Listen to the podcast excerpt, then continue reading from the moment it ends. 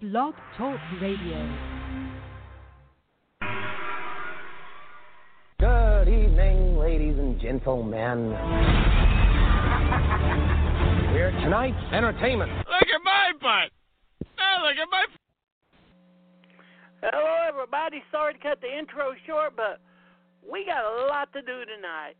First, before we start the trailer part two, well, all of us here at Cultside Radio and the, and the listeners too are grateful to Mr. Kafer here, who's with us. Say hello, Mr. Kafer.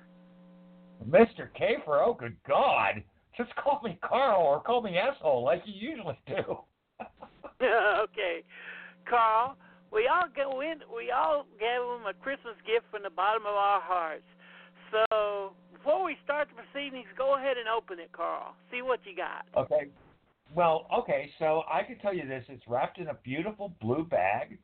It came from Amazon. And I have to figure out how to unwrap it.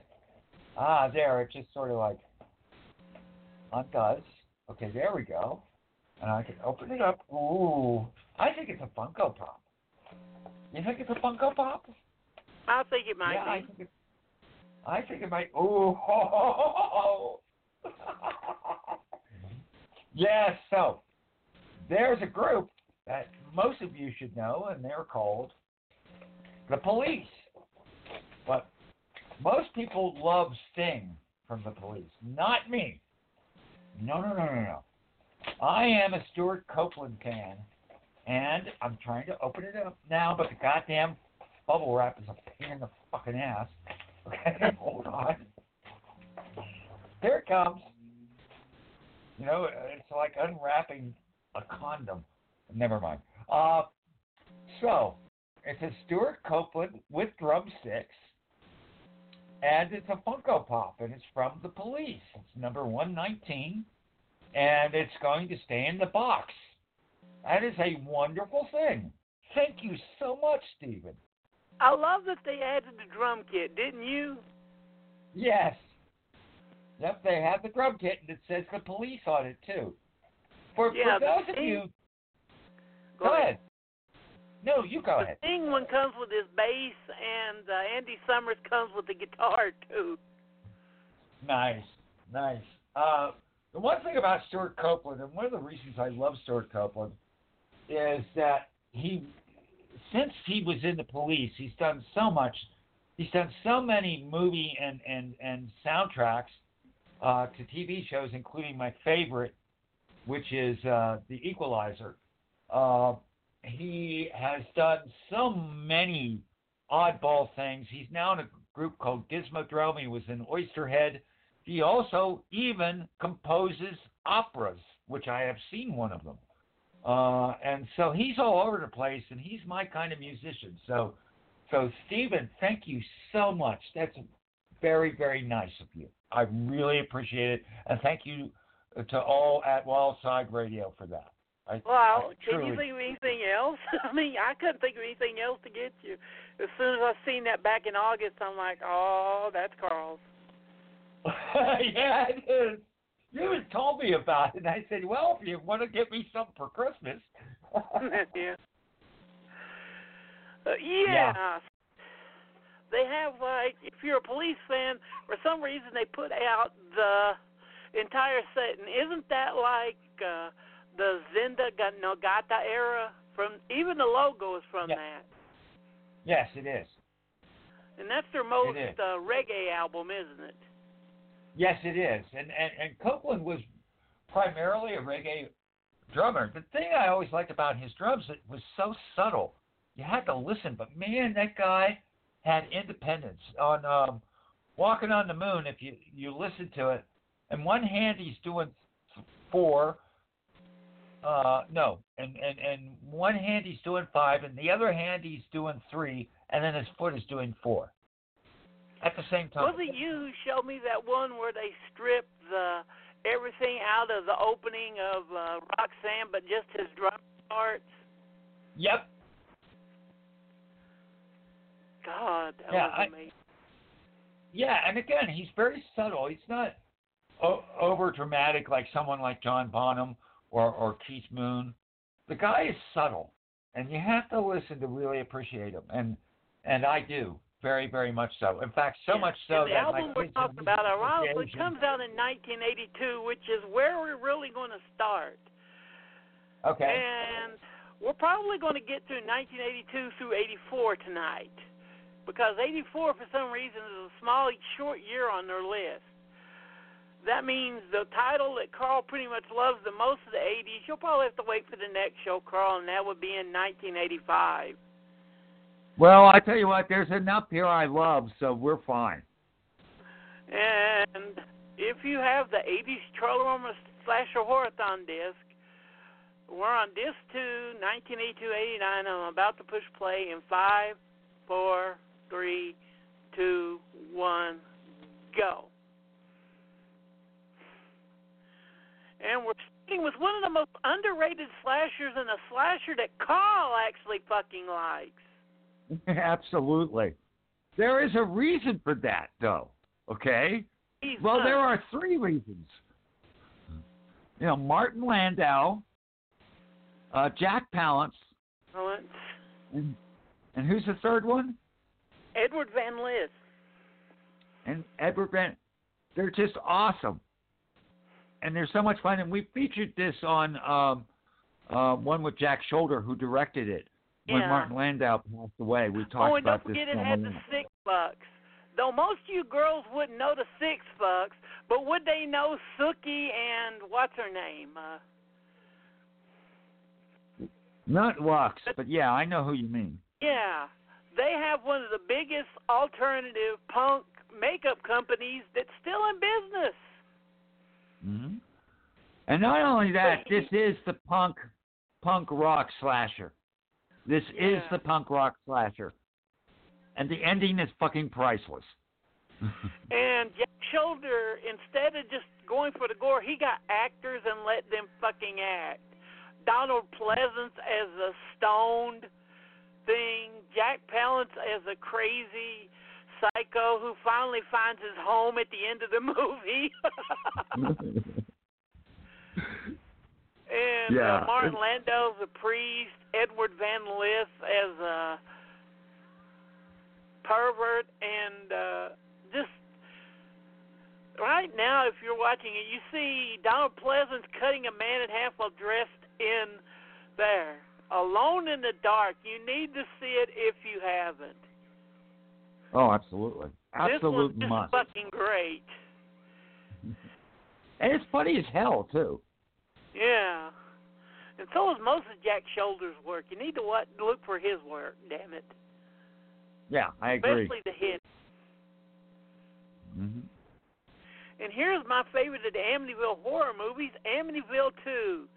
This one is so fucking sleazy you can smell Burt Young's nasty, unwashed armpit sweat while watching it. well, uh, I was thinking more of his pube area, but yes. Yeah, it's nasty, it's dirty, it's sleazy, and that's why it's so fucking good. I mean, really, if you Yeah. look at most Amityville fans, which ones do they? Which one is the one they love the most, Carl? Be honest. uh, number one, Brolin. That one's boring as hell, and nothing happens. I I know. I never could understand that. This is the only one of the series to watch. Period. Yeah, 'cause it's so fun and it's just so unapologetically sleazy. I really I like mean, where else are you going to get abuse of. Burt Young, incest, uh, bladder abuse by Joe Blasco, shotgun murders, a Oh, priest getting possessed? I mean, this has got everything you want in a sleazy movie. Yes, and possessed flies. Don't forget the possessed flies. Yeah, and if you hate Burt Young, this is the movie to watch if you hate how his character Polly turned out in the Rocky series.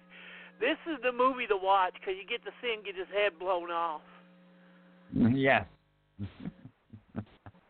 What's funny is this is actually based on the real story that happened before the DeFeo murders. Directed by Damiano Damiani. Damiani. Oh, and speaking of sleazy, this guy, this one was made by a director who had on the show, who wanted to make a movie for 42nd Street, and one of his happiest moments of his life is when this movie did play on the Deuce. Oh, absolutely. That And would it's- be Frank Lauder's classic ode to brotherly love basket case. I love this movie. I totally love this movie. Yeah. It's just so wonderful. And and, And and what's it is. funny it's, is- it's a balance. Hold on, Stephen. It's a Yeah, Valentine balance. to, to it's a Valentine to to 42nd Street of that era. I mean, you couldn't. And I was there when you know, not when they were filming it, but I was there in 1982, and it's exactly the way it's shown on screen in this movie. It's a wonderful thing. Frank Henenlotter has gone on record as saying that he knew that the Deuce was going to die out soon. So he wanted to get as much of the old Deuce feel and the Deuce itself on the screen. Yep. This is definitely a must see. Love you, Frank Henenlotter and Basket Case. Yes. Now, what is this one? I keep forgetting. Damn. Uh, yeah, that's because you want to forget about it. Oh, You don't want the, the Beast Within or Bladder Bladder Mania the movie. This Oh, is the God. fact that Philippe Mora Mora made a good film out of this with 30 minutes of the fucking plot cut out is an amazing feat. You know, he just friended me. I want to get him on on the show. I love him. We love He's- Philippe he's Mora, and the Beast Within is fun. Even though, like I said, a whole chunk of the movie where really explains what the hell's going on is cut out. Because in the version we got, a woman gets raped by a katydid monster, and then her son starts turning into a katydid monster, so she goes back to the town to find out what's going on. Mm-hmm. I mean, this has got everything you'd want in a movie. R.G. Armstrong in it. This, it's more fun than you would think it would be. But Joe Blasco goes crazy with the bladders during the last 30 minutes of this movie, doesn't he? Yes, he does, which I think is overkill. But and that's one of the reasons and I think. this screenplay is by Tom Holland, which his big film comes up in 1985 and 86. Right. In '87 and '80, no. No, uh, Fright Night I and know. Blue Star presents. Oh God, no! Boarding House. The second movie shot on VHS to be released theatrically. What was the first, Carl? I have no clue. Slap yourself very hard. 1970. 200 oh, Motels. oh, oh, oh, oh, oh, oh, shot on video. Yes, and that would be 200 motels. Sorry. This movie has got its fans, but it's boring as fucking hell. And the movie even talks about how it's boring as fucking hell. it has this blonde guy living with these girls, and he doesn't even try to diddle them. And the movie even mentions that fact with them going, "He has he tried to screw any of us? No, he's a good man. Is he a good man or is he a faggot?" Jesus. Oh my God, it's got a girl shaving her leg. That's horror. yeah, really. This movie was shit. And the fact that the movie looked like shit, they put as a special effect. Horror vision.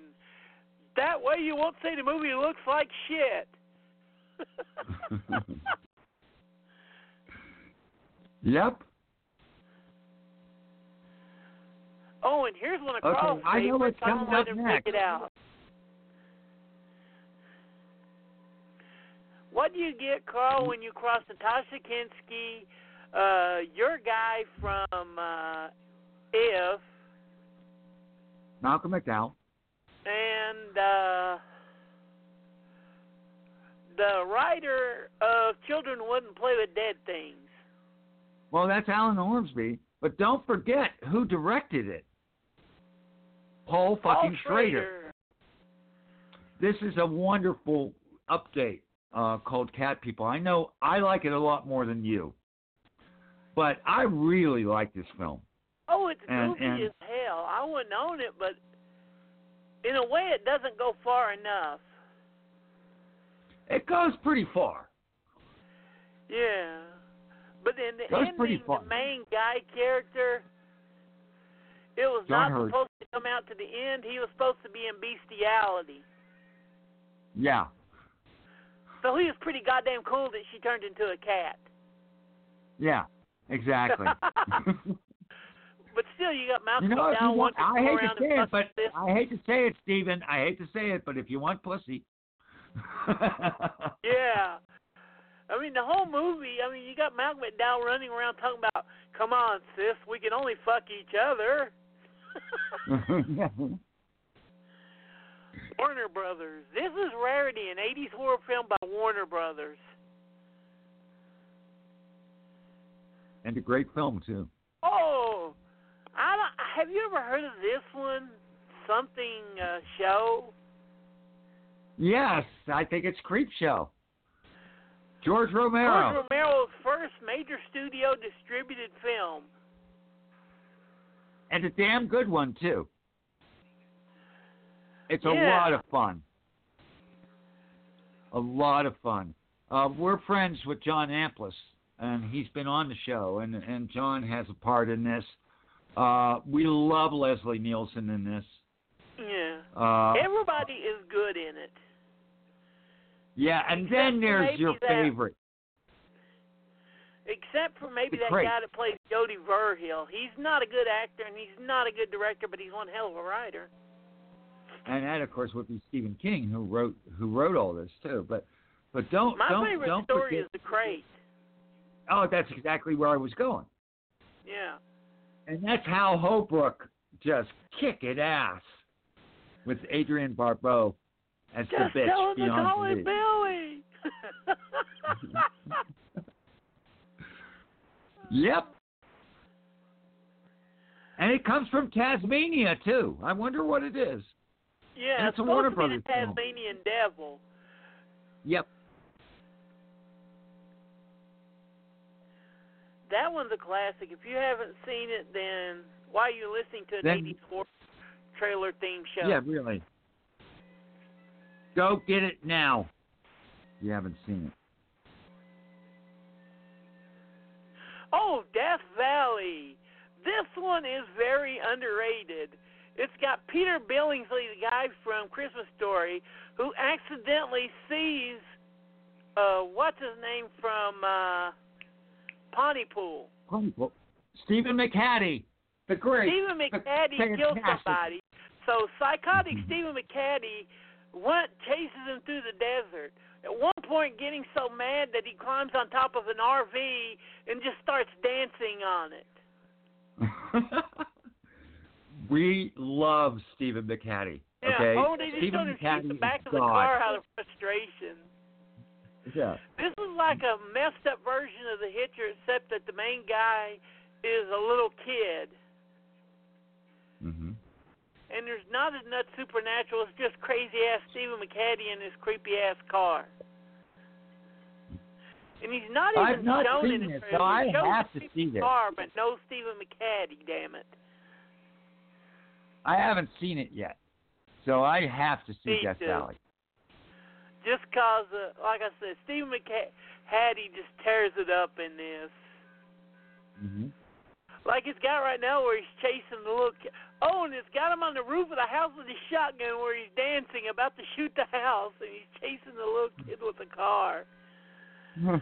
My favorite bit in this is that he's chasing the kid to an Old West attraction because he's dressed up as a cowboy uh, he has to pretend to be a part of the act in the show for a couple of tourists that mistake him for a tour guide.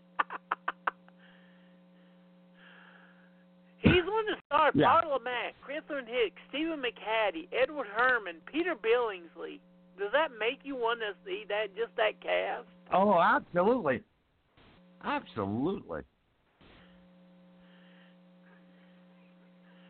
Uh oh. I know what's coming oh, up. Oh, Carl's most hated film. Go ahead, Carl. Piss on it. Just piss on it. Seriously, Daniel Kramer, my apologies, because I know you love Sidney Furie, who directed this, but The Entity is a piece of misogynistic crap. It seriously is. It is the most rapey, most nasty film I have ever seen, and I have seen a lot. Okay, trust me. Yeah, I, there's no there's no ifs ands or buts. This is a rapey film. This is maybe one of the most rapiest films ever. And wait till you see what else we got this fucking year. uh, I'm looking. I already know. It's scary. Yeah, I mean this whole movie is Barbara Hershey gets raped five or six times by a ghost. Then the movie Yeah. ends. Yeah, exactly. and it uh, and each of the rapes and the movie is two hours and five minutes. The rapes take up around a good twenty five minutes of that fucking movie, and it even Yeah. has a rape theme. Rah, Boom, boom, boom, boom. Yep. This is just nasty. And we when we ain't politically correct, and then we're like, ah, goddamn. Get, and again, You know, we have Friday the Thirteenth, Part Four, I think. no, three. three, which is the best 3D movie to come out of the 80s bunch. Best filmed in 3D, best qua- if you can see this projected right, Carl, this is the best quality 3D, the best shot 3D movie. But the problem is Yeah. the process was pretty much only used for this film.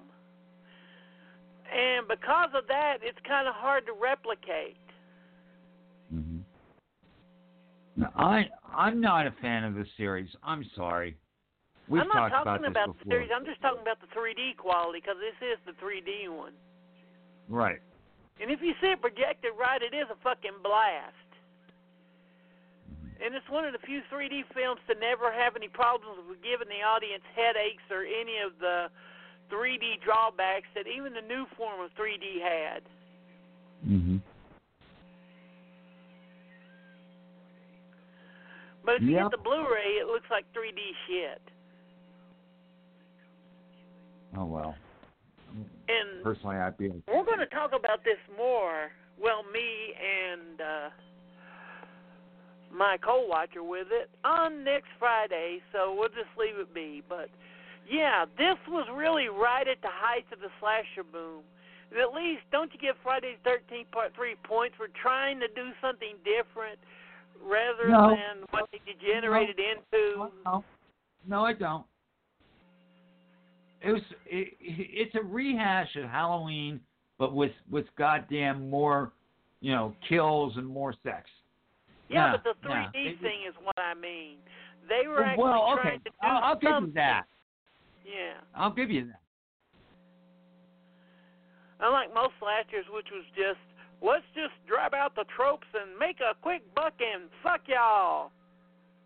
And that's basically what Oh, that and whole speaking of a movie, this movie in 1982 was horribly shit on.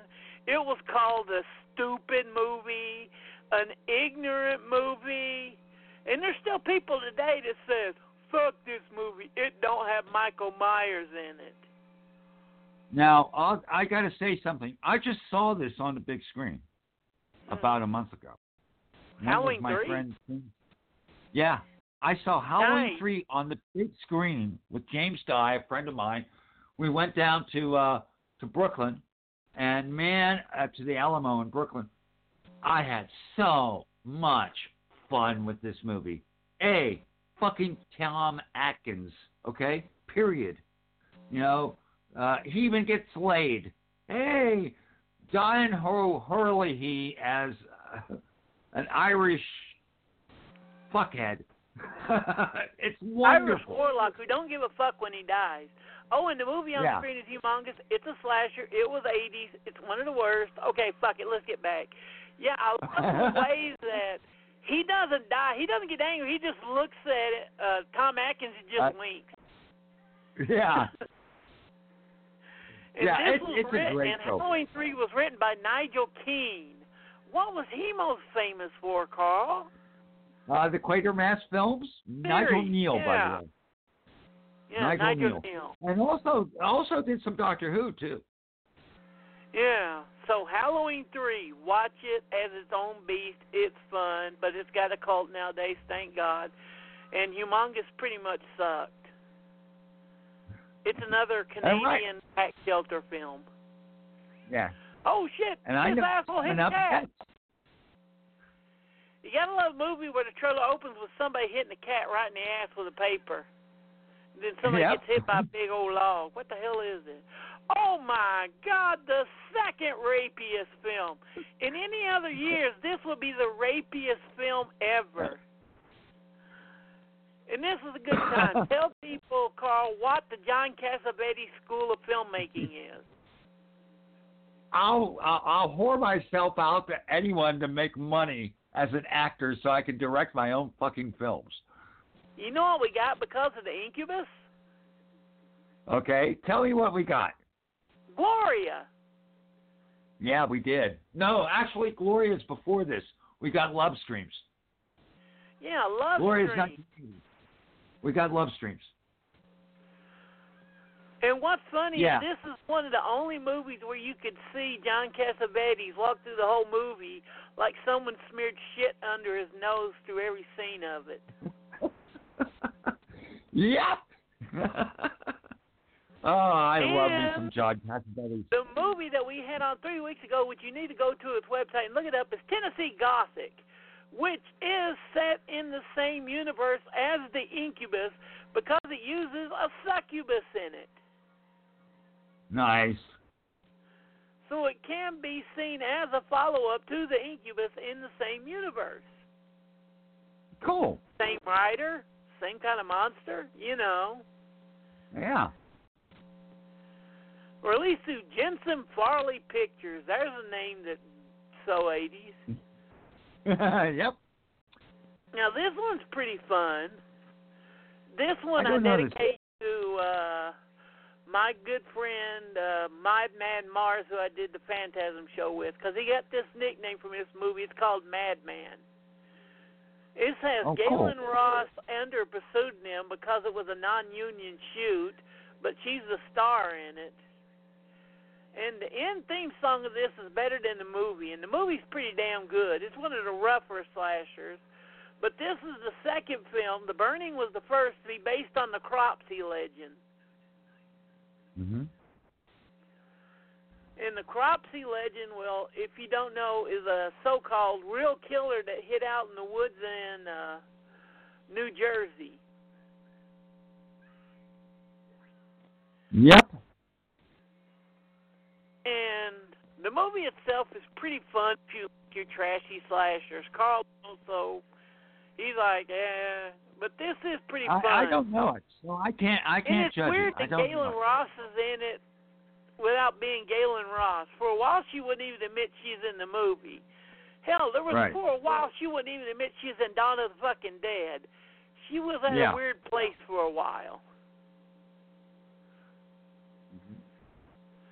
And that's one of the nastiest deaths ever in Slasher, which is a guy's checking out an engine in a car, and then the killer jumps right on the hood and just ow. Yep. She's uh, credited as Alex Dubin. hmm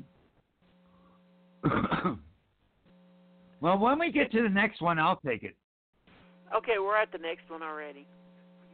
Okay, so the next one is Murder by Phone, but I know it under the title Bells, and and and and uh, it's a good little film. Richard Chamberlain, John Houseman, and basically you got a disgruntled uh, phone company person that that gets a device that if you answer the phone, you basically uh, uh, get blown up. and uh, all sorts of uh, exploding heads in it. Uh, fucking John Houseman is fabulous. Chamberlain, it's a really good little movie, and very And un- you know unknown that and underrated. actually Bells and Murder by Phone are two different cuts of the same movie? Yeah, I know. I know Which another Bells. the longer one? Bells, right? Bells is like Bells the is the longer one. Bells is a better cut, to be honest. yeah. Bells is like 105, 110 minutes. Murder by Phone is like 95 minutes. Right, exactly. Uh, hold on. Uh, yep, you got that one right. Murder by phone is And 195 bells. They do the one thing that I condemn a movie for. They cut out plot. I know. So the one thing is, if you try to find this movie, try to find the Bells cut. Bells, B E L L S. Good little Canadian film. Yeah, Seriously. Another Canadian tax shelter film that's hard to find because it is a Canadian tax shelter film. yes.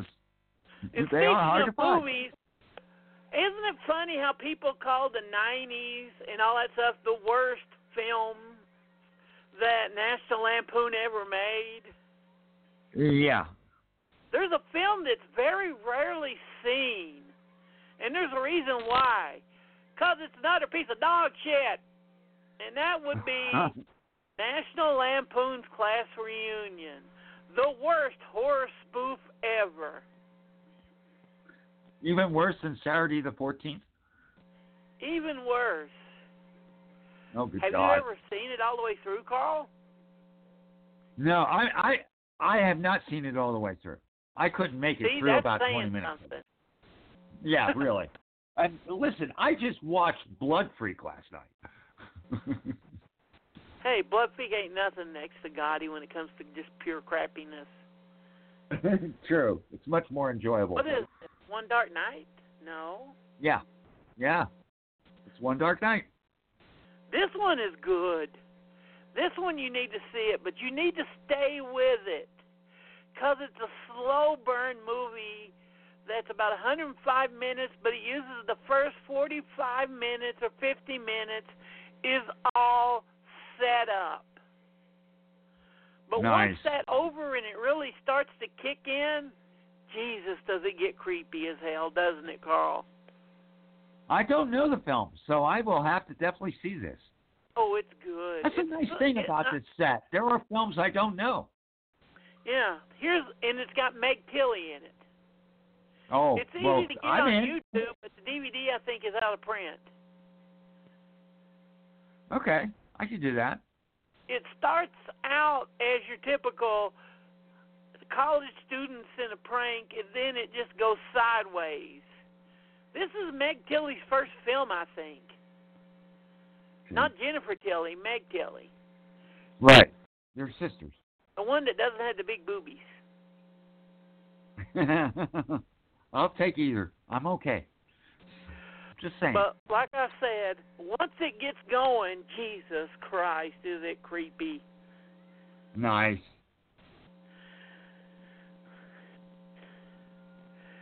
I mean, it. That's one thing they can't do nowadays. That outside of the art house, and that's a good slow burn movie. hmm Yep. Is the Lighthouse one of those slow burn movies where it starts out slow, then it just gets fucked up, or is it just Oh starts yeah, out no, fucked no, up no. and gets It, even start, more it fucked starts up? slow. Start slow. No, it starts slow. And just builds and builds and builds. But uh, then that's exactly what he did in The Witch too. Yeah, Robert Dark. Knight. One Dark Night is like that. It just keeps building and building and building. 3D. Oh God, I The it's movie coming. Penny of yesterday is now the terrifying experience of the future for technical reasons. Oh shit! Adolph Caesar and Parasite, the first film of Demi Moore, and no one gives a shit.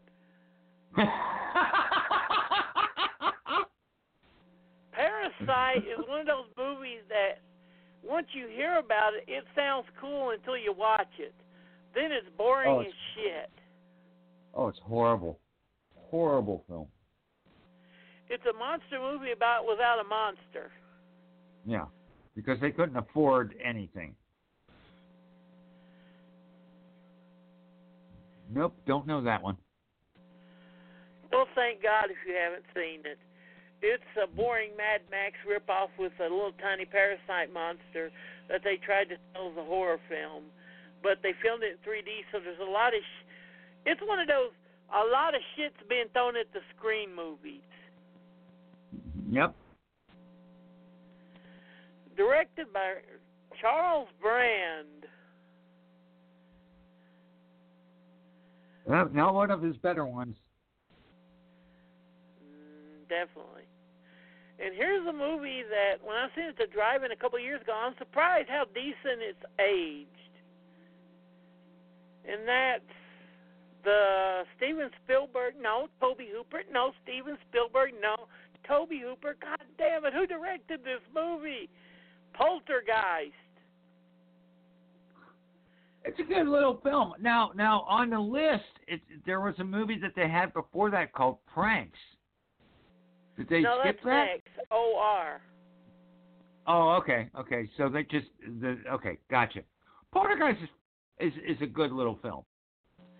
That's because it's a slow burn movie. Yep.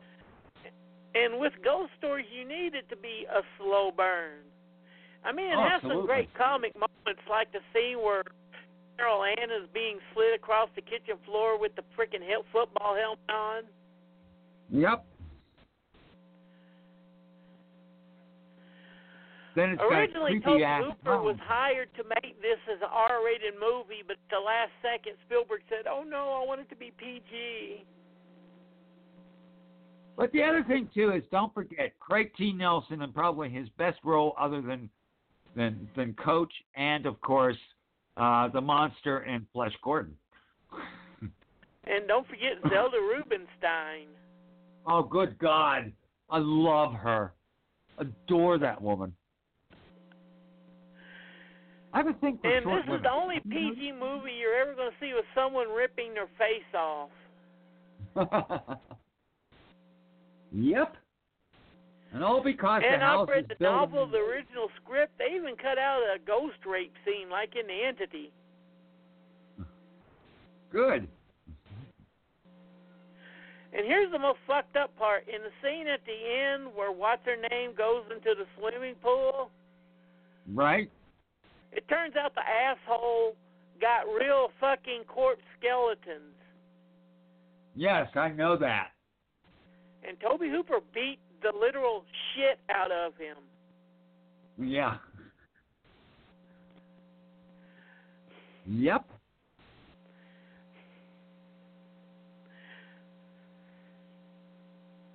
Here's Pranks, aka The Dorm That Drip Blood. I got this free from Scream one year. I don't own it anymore. okay, I know it as the dorm that drip blood. Okay, now I know what the film is. Not a good one. Oh, it's not a good film. Even uncut, it's still stupid as shit. And with a downbeat ending that just pisses you off.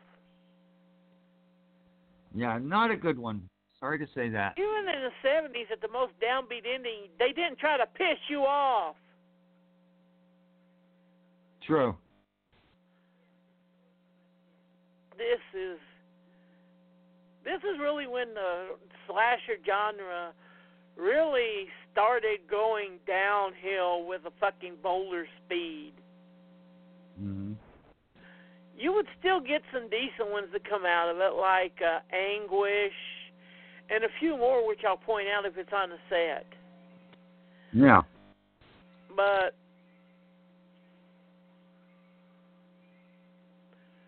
this was the first film that Daphne Zuniga was in, even though that the Initiation, which came out a year after this, was listed as her first film. This one Right. was first. And no one would know this movie if it wasn't for HBO because it barely got any screen release, even though they spent millions on the ad campaign, and I've seen ads for this all over the place. It didn't get released. Nope. It's like Nope. we know we got a piece of shit. Come see it real quick. Yep.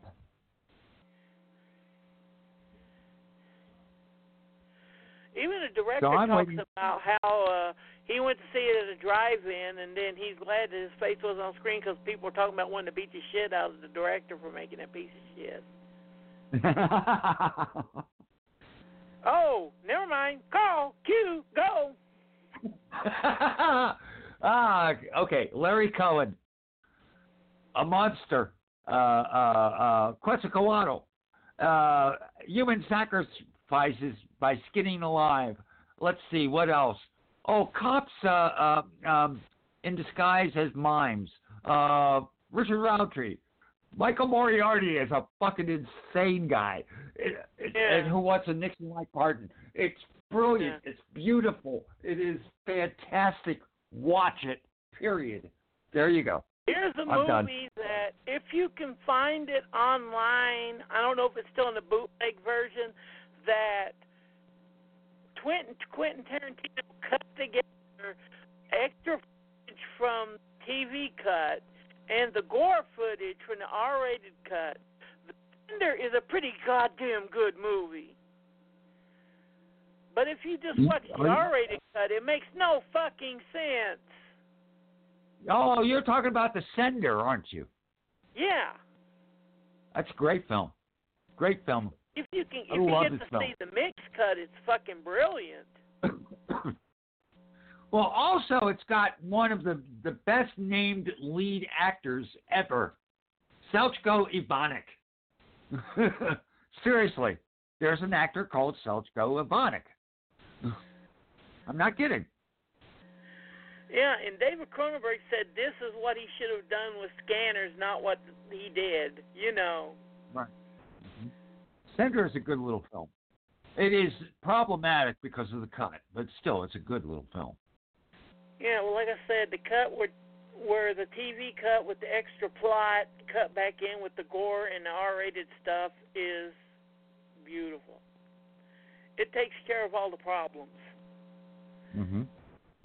Columbia Pictures presents. Carl hates this. I like this. This is one of Chuck Norris's first serious roles, and it's a bizarre mother of the movie because the first half is Chuck Norris beating the shit out of gangsters, and then all of a sudden it turns into this Frankenstein psycho monster movie.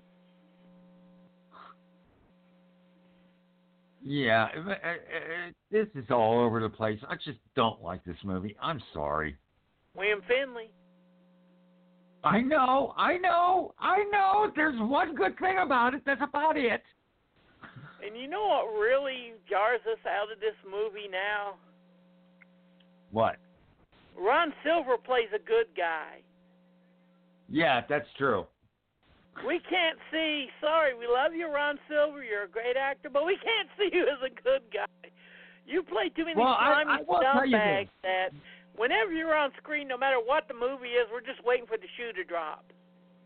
Well, you know, the funny thing is, his last one of his last movies he did was Sidney Lumet, uh, Find Me Guilty, and he was a judge in that. And he was actually a good guy, Yeah. and, and and he did sell that. He did really well with that. But most often, sleazy scumbag, wonderful actor. He was one of the guys that you would call sleazy scumbag yuppie number one. Yes. And if you don't believe you could be sleazy, watch Time Cop, please. Oh, and speaking of a movie that I hate, The Slayer. Carl hates the entity. I hate the fucking Slayer. The ending Well, that means I won't have to watch it. the Screen. You gotta be fucking kidding me! Fuck you, movie.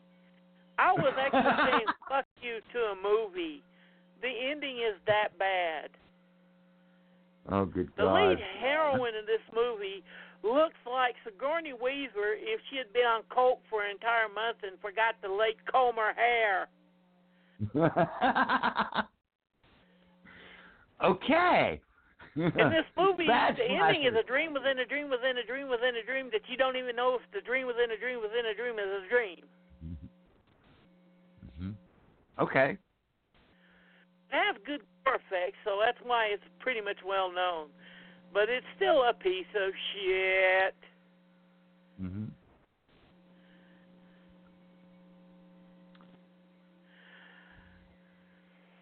Okay, we're waiting This for the next one here. Another example of where they tried too hard. You Okay. know, oh, let's put in two million twists in this movie. What? Why two million? Because one million is not enough. Hmm. Unfortunately, I can't say much one say will be a about it. nominee for uh, the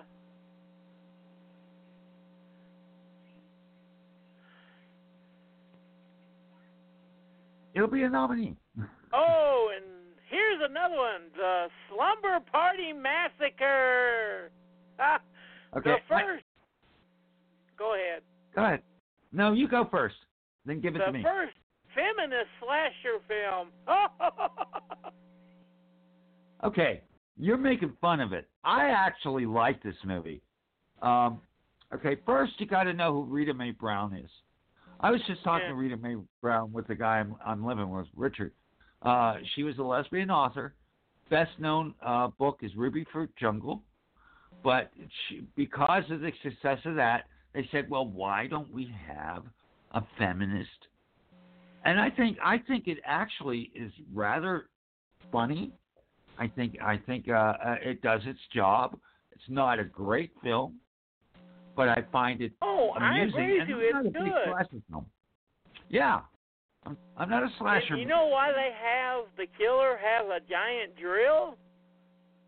Oh, yes, So they can cut his penis off at the end of the movie. Clang. absolutely.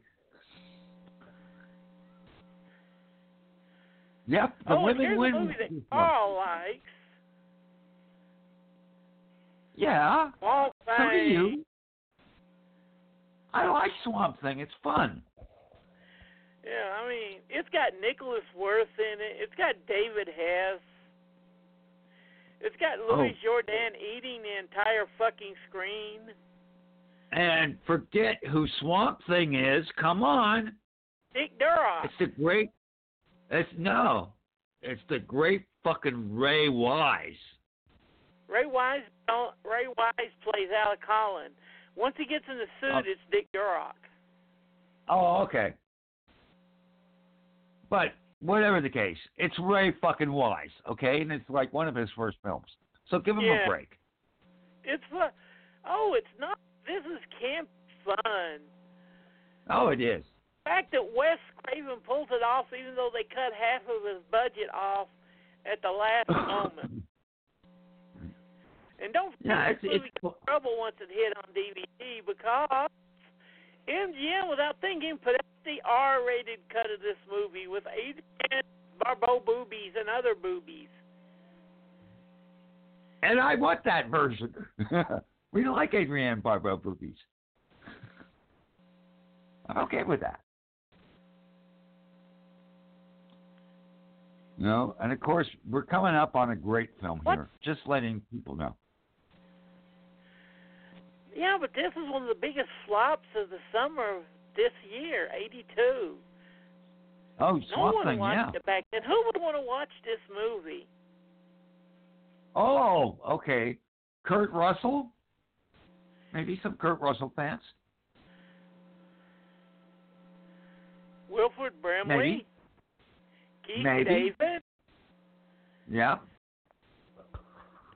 This was one of the first horror films, modern horror films I've seen in the theater that I was fucking enthralled with. Oh my God. The the special effects to this are, are are incredible. And of course we're talking about the thing. Um Yeah. John Carpenter at the top of his game. And let me tell you something. That fucking head with the spider legs. Good God, that gives that still gives me fucking nightmares. And just 'cause it has one of the best fucking reaction shots ever to it. Yeah. They like, didn't tell the now? actors that that thing was going to be crawling across the floor, so his reaction was real. Yeah.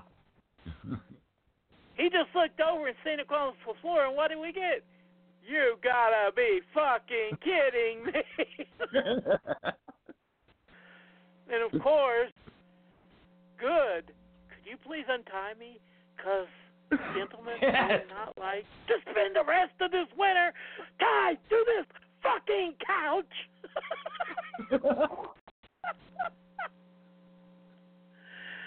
the Yeah. fact that it took 10 years for people to really start to really catch on to this makes breaks my heart. Oh yeah. And I saw this in the theater. I saw this in New York in the theater, and I was just blown away. Seriously, blown away. And here's a movie that shouldn't work, but it. Oh. Yeah. Uh oh. This movie shouldn't work. But once we all seen this on HBO, we're like, God damn, this is good.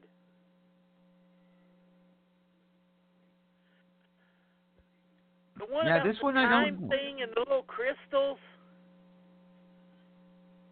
I don't know this one, so you're you're on your own you on do. this. You have seen it on HBO, the one where it has like a little thing, uh, Fonte Hopper, Time Hunt, something.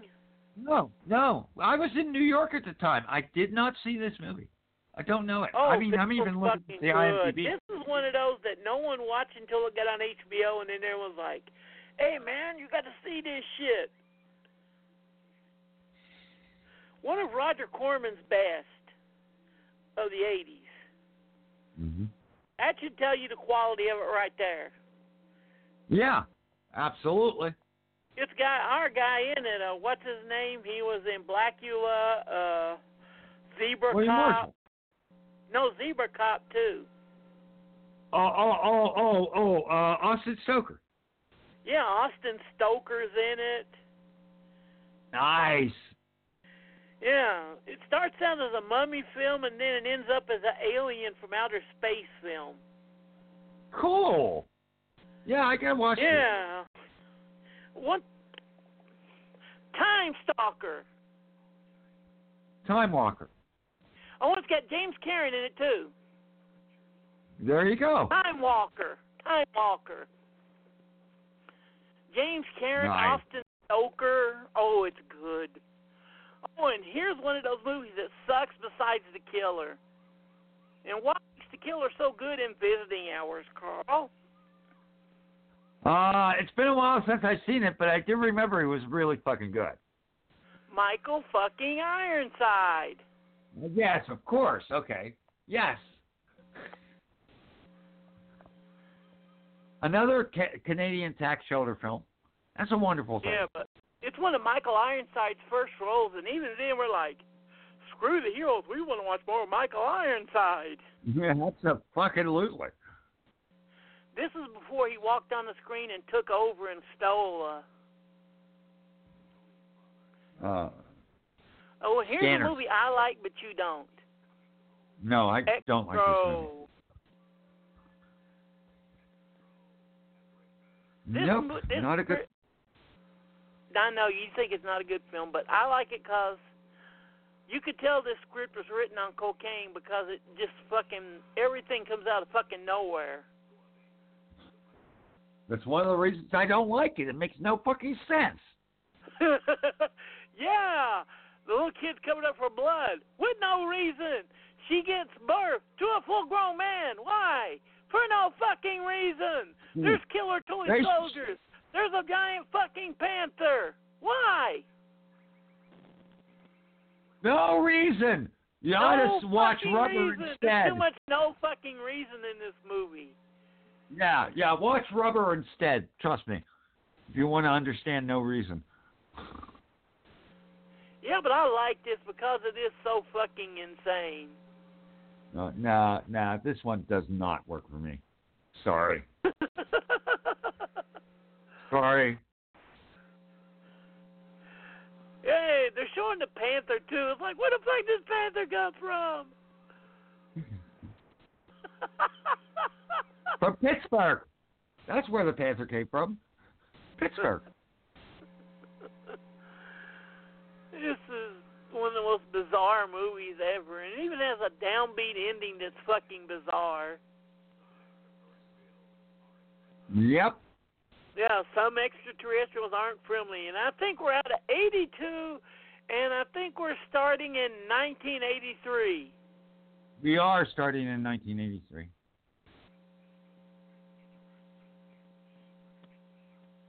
Seven Doors of Death. I don't know that movie. Do you? Nope. This one I don't know. You know, I'm kind of pissed off, it. Carl. Why? They showed the fucking Beyond with a live Fabio Frizzi score last night at uh, Central Cinema. What the hell? Does, Oh, Jesus. What the hell does that have to say with do with Seven Doors of Death? I don't know. Maybe it's the same movie. Ew, Yeah, and it has one of the biggest lies ever. They had an uh, advertisement for Seven Doors of Death, Carl, that Tobe Hooper and Kim Henkel said this was the scariest fucking movie ever made. And they did an interview about a year or so later with Tobe Hooper, and guess what? What? He had never seen this fucking movie.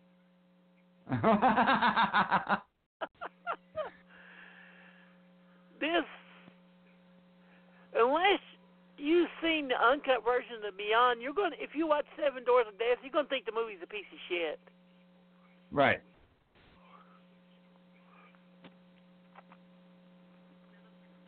But this is a To be movie where things happen for no reason, and it works. Okay. Right, whatever. No, No, not particularly. really. I, I've never been a big fan of The Beyond. To be very honest, I, I'm not a fan.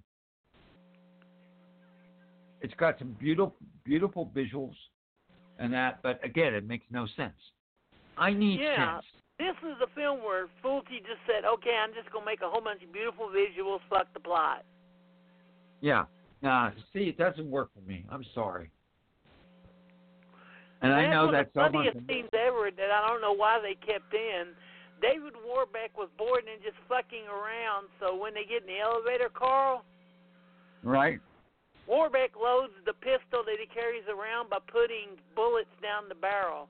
He thought that Fulci would catch it and refilm it, but he left it in the movie. Oh, wow! So you get to see Warbeck just dropping bullets down the barrel of the gun. Yeah, I mean, yeah, it, it- it's that makes no sense. I'm sorry. I love it. It's beautiful.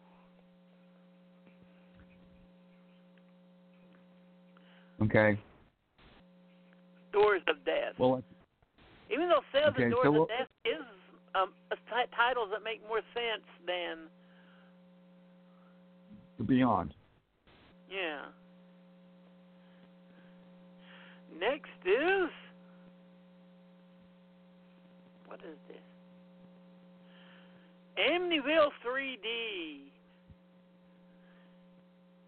No. There is a joke on SCTV. Do you remember uh, with uh, what's his name, Count Floyd, and he kept showing the Doctor Tongue 3D movies, where it was all Right. woo, woo, and they just kept shoving things back and forth in the movies.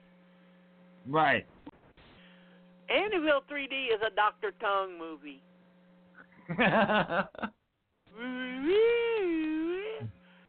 I mean, really, it's like they didn't. At least Friday the 13th, they tried to integrate the 3D in the plot and not just have it be a, you know, Yeah.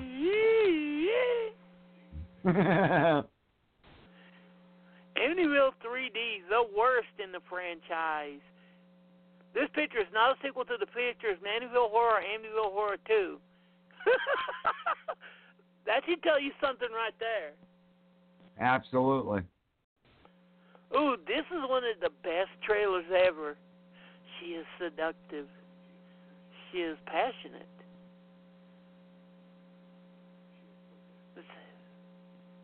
And what movie would this be? Uh, Christine. Scene, yeah. In the in the mid '80s, Stephen King was a horror, and everyone had a turn. This was John Carpenter's turn, Mhm. and he Good little did film. good with this. Yeah. That's a good little This film. was uh, his really his comeback film because after the thing hit, if he hadn't had a hit with Christine, his career would have been fucked.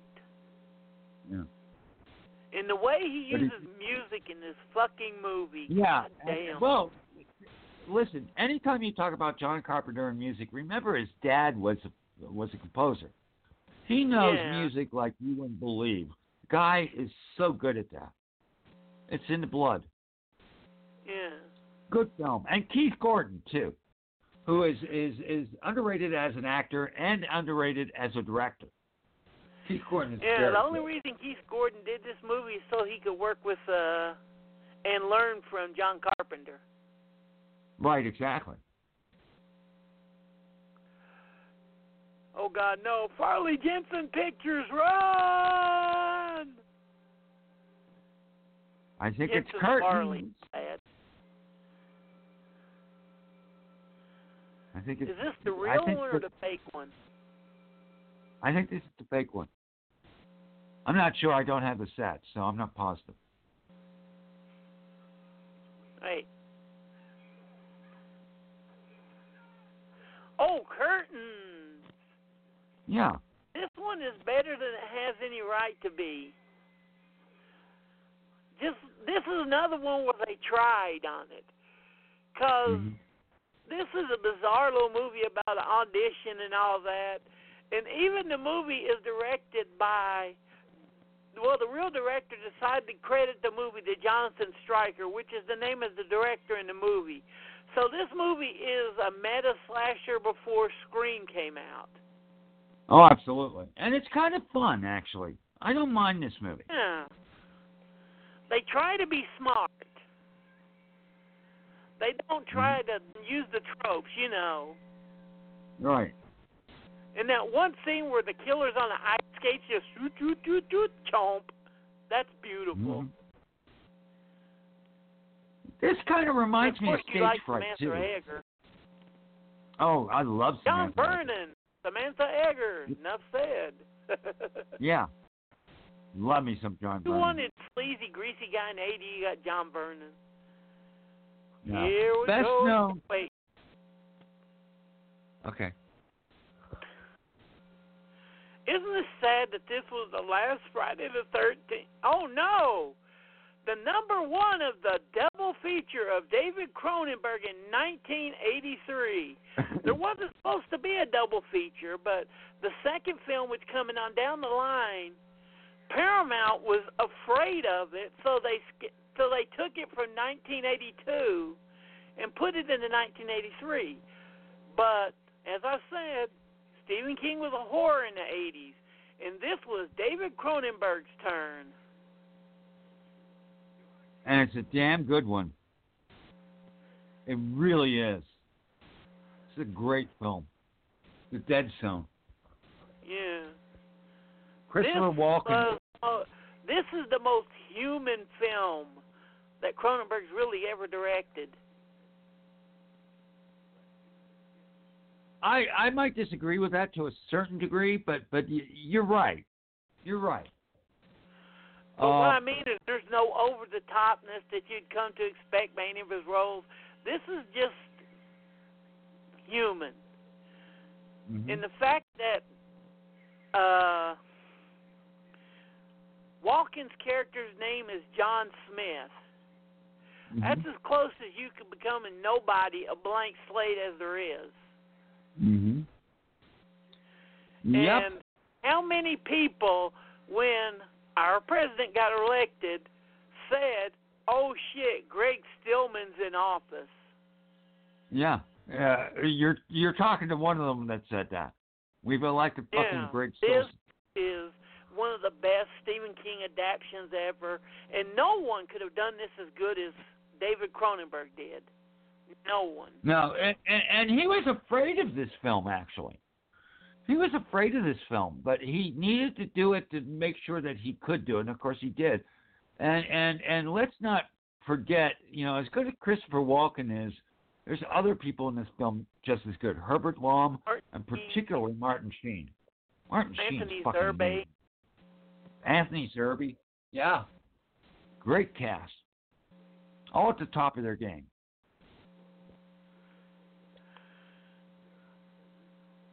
And as good as the Dead Zone is, it's not the best David Cronenberg film of this year. But we'll talk about No. that later. Yes.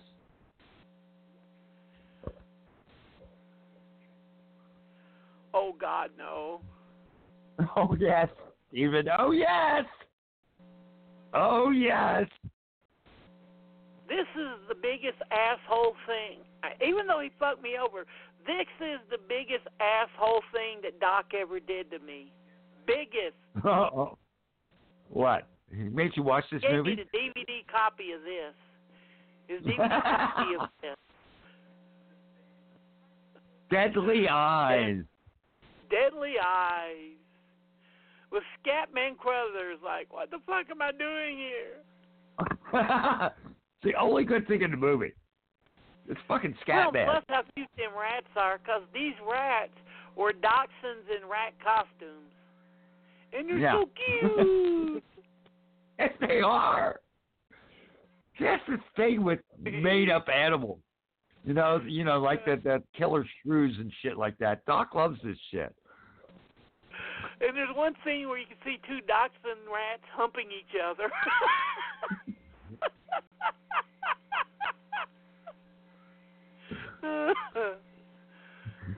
this is good Yeah. trash. It's definitely trash. That's for Fried sure. eyes, deadly eyes. And you notice in the trailer, if you've ever seen it, Carl, they don't show shit about the rats. in fact, the Golden Harvest spent money on this, Carl. Golden fucking Yeah. Harvest. oh, good And God. Arthur Carey said, "This film, filmed in Morristown, Tennessee, is the most original horror film of the year." This film was a big to-do here in Knoxville. Hell, these two young filmmakers even won the Knoxville Regional Filmmaking Award for young filmmakers for this movie. And that would Yep. be Evil Dead. Fuck you. The second one sucks, and the third one's okay. Evil Dead ruled. Moving on. Sam Raimi, fucking Bruce Campbell. Great film. Agreed. Owen, Carl, take it away. This is one Hmm. of his. Fuck you. You need to see this. I love this film more than anything else. Oh, absolutely. Um, this is a film called Eyes of Fire. It is a really, really head uh, spinning film, uh, film, uh, and definitely an influence on Robert Eggers' The Witch. Uh, Dennis Lipscomb is just fantastic in this.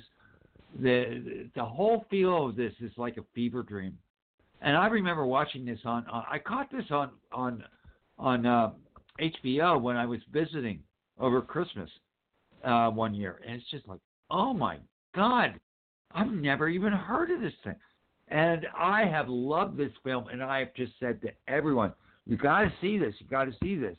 Well, two years ago, The Witches came out by Robert Eggers, and he definitely see it, saw it, and he even said he saw it, and it was a major influence on that film.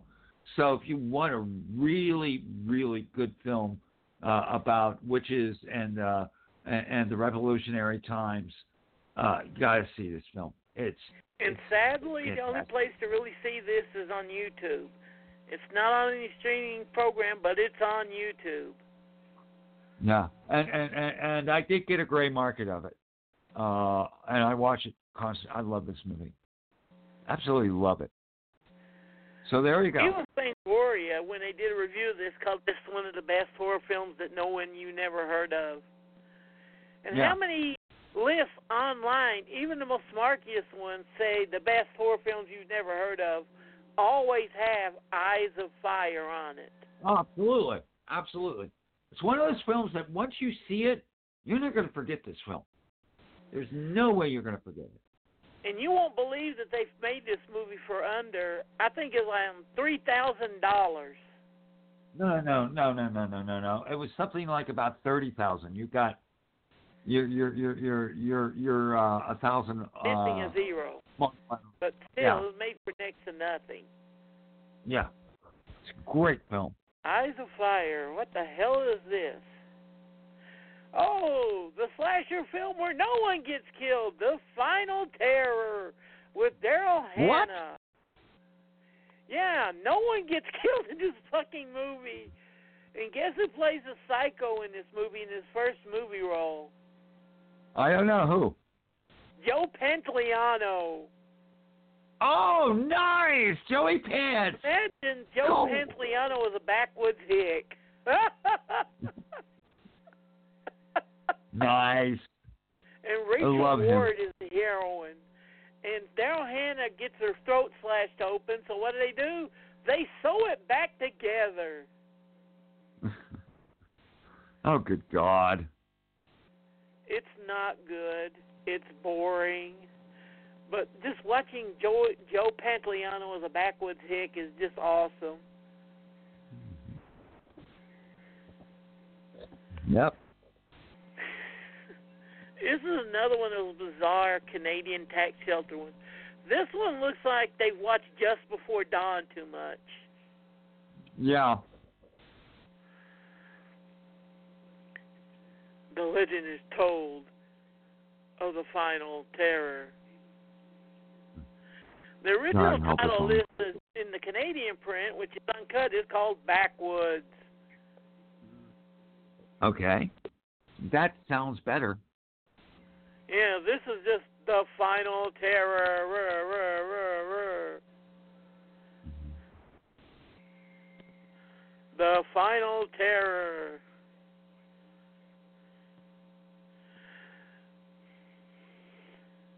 Joe Pantoliano. Mark Metcalf, Adrian Zmed, Daryl Hannah, Rachel Ward. Samuel Z. Arkoff production, directed by Andrew Davis, the same guy that directed The Fugitive. Wow, that's interesting. You got to start somewhere, I guess. This is one half of the best fucking vampire film I've ever seen.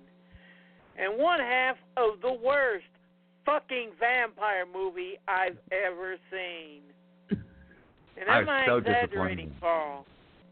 No, I was so disappointed in this movie. I was so disappointed. Yeah, but the first hour with David Bowie as John Blaylock in The Hunger is so fucking good. But once True. David Bowie's picture halfway through it dies, Uh-huh. character dies, the movie goes to shit. Oh, the other thing too is they really uh, piped up the uh, lesbian uh, content here. It's like boring as shit, man. Yeah, but David Bowie's character in the novel and in the movie became another one of those flashpoints for the AIDS movement. Oh yeah. Oh, absolutely. That's very true. And Tony Scott said that yes, he did base David Blaylock's journey in the movie on because the AIDS epidemic was really bursting big in '83, wasn't it? Yeah. So he based everything about uh, Blaylock on that, with him going to the blood specialist and all that, them not knowing Mhm. what was wrong with him. Right. But once he's out in the movie, which is about halfway in,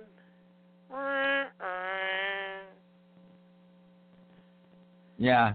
Shame. but do watch it for David Bowie's performance. That's worth watching. Just Yeah. turn it off once he gets put in the shell, literally. hmm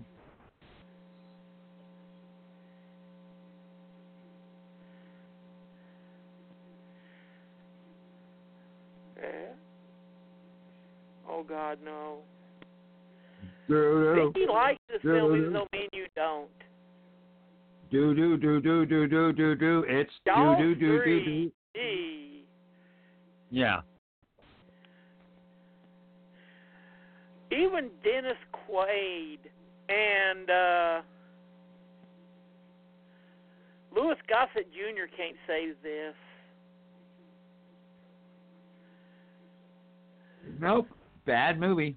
Definitely a bad yeah, movie. This is another one of those Dr. Tongue movies. Woo, woo, woo. and it was the biggest box office hit of the year. oh, it's an awful movie. Horrid. Not as bad as Revenge, but it's not good. No. It's No, better no, than it's not two, as bad but as- not as bad as four. Right. That's like saying a shit sandwich is all right if the shit tastes like peanut butter. Yeah, that's true. oh, and here's a movie I'll let Carl talk about because he loves this movie. I love it too, but I love the book more.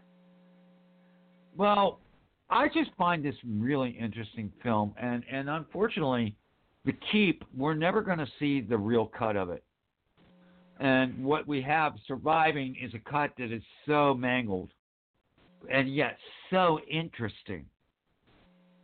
It's such an interesting film, but unfortunately, you don't know who Scott Glenn is really.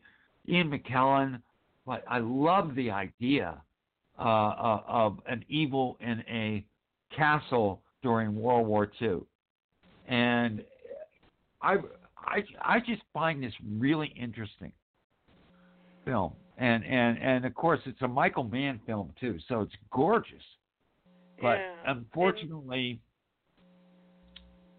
can't you you can't really keep up with it. You can't keep up with the keep because half of it is missing. And Seriously, Michael Mann has disowned this film. yeah. And if you've read the book, you know who my, Scott Glenn's character is supposed to be.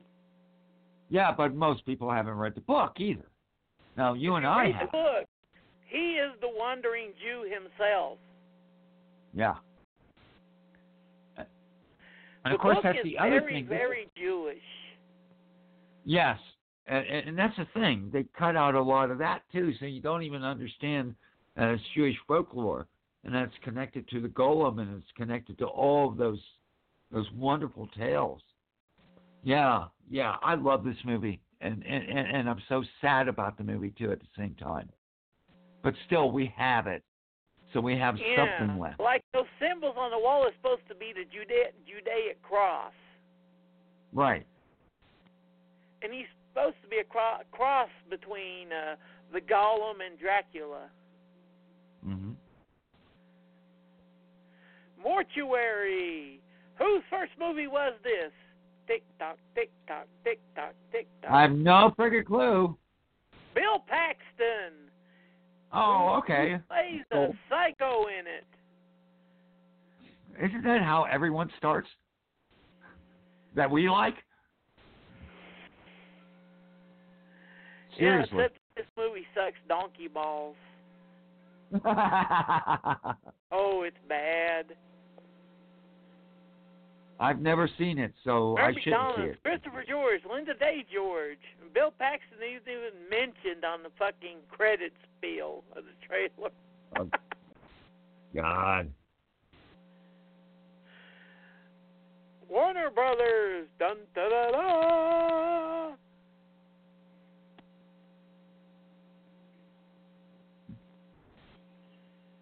Oh, this is yours, Carl, because this is a film that you truly love. I do. I do. Um, so we talk about Panos Cosmatos and uh, uh, Mandy. His dad was also a film director and did some really fine films. And this one stars Peter Weller uh, in an apartment against a giant rat. And it's called Of Unknown Origin, and it is definitely a Vietnam vet, Vietnam uh, analogy and it's wonderful. I love this movie. It's How smart. the hell did Warner Brothers decide we're going to take this unmarketable, bizarre movie and release it? I don't know, but they didn't really release it too much because I caught this on. I I, I caught this. At, you know where I caught this? Uh, uh, King's Crossing. I saw this at King's Crossing, and I just went ape shit over it. Crossing, Ninety percent of the time, it's a one-week wonder. Yeah, I fucking love this movie. Really love this film, and it oh, and it it's got one of great well. reviews once it hit VHS. It got great reviews across the board. But it Oh, was absolutely. so whole It's idea odd. is so fucking bizarre. They didn't know what to do with it. No, but I love it. I love this movie Oh, because of that. it, you love it. Oh, Yeah. and here's a movie that's better than it has any right to be. Well, Not never true. mind. No, this is. Yeah, this movie has better than it has any right to be. This is a movie that proves just- Anthony Perkins is one hell of a director. No, no, no. That's Psycho three. You're talking about. This is Psycho oh, two. this is Psycho 2. This is Richard Franklin. Oh God, Richard Franklin, Psycho 2, good. This is a must see. Who cares if it's Psycho 2? This is so fucking good. Yeah, it is. What- Richard I Franklin mean, is a. Well, Yeah. let me finish. Richard Franklin is a director. He did another film called Road Games. He did Patrick. He did. He's from Australia, and the man is is basically unknown these days, and it's a goddamn fucking shame. He's a great director, and this is a really good movie and one of the best Road Games came out on. November from Shop to Get it? Watch it. And what was the first gay slasher ever made, Carl? Um, I'm not sure. Tell me. Sleepaway Camp. Oh yes, yes. This one is a perverse and disturbing little movie, and the trailer's already over. But God, is it dark? Yeah, it has a very listening to this famous. knows that. So let's move on to the It next it has a very famous final shot. Let's just say that. Okay.